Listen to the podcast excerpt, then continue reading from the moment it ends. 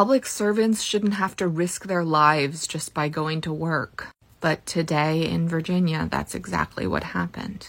On May 15th, 2023 at 10:49 a.m., City of Fairfax police responded to an active assault at 10680 Main Street, suite number 140. Investigation revealed that the suspect Xuan Kha Tran Pham, 49 of Fairfax, entered Representative Gerry Connolly's district office and assaulted two congressional staffers with a metal baseball bat.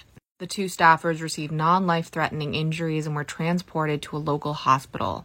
One police officer also sustained a minor injury and is receiving medical treatment.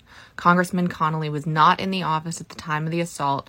Pham was taken into police custody on the scene within five minutes of police receiving the call. I'm glad the staffers are okay, but you shouldn't have to risk your life to be a public servant. Refuah Shlema to those two staffers. I hope they heal quickly. Short Cast Club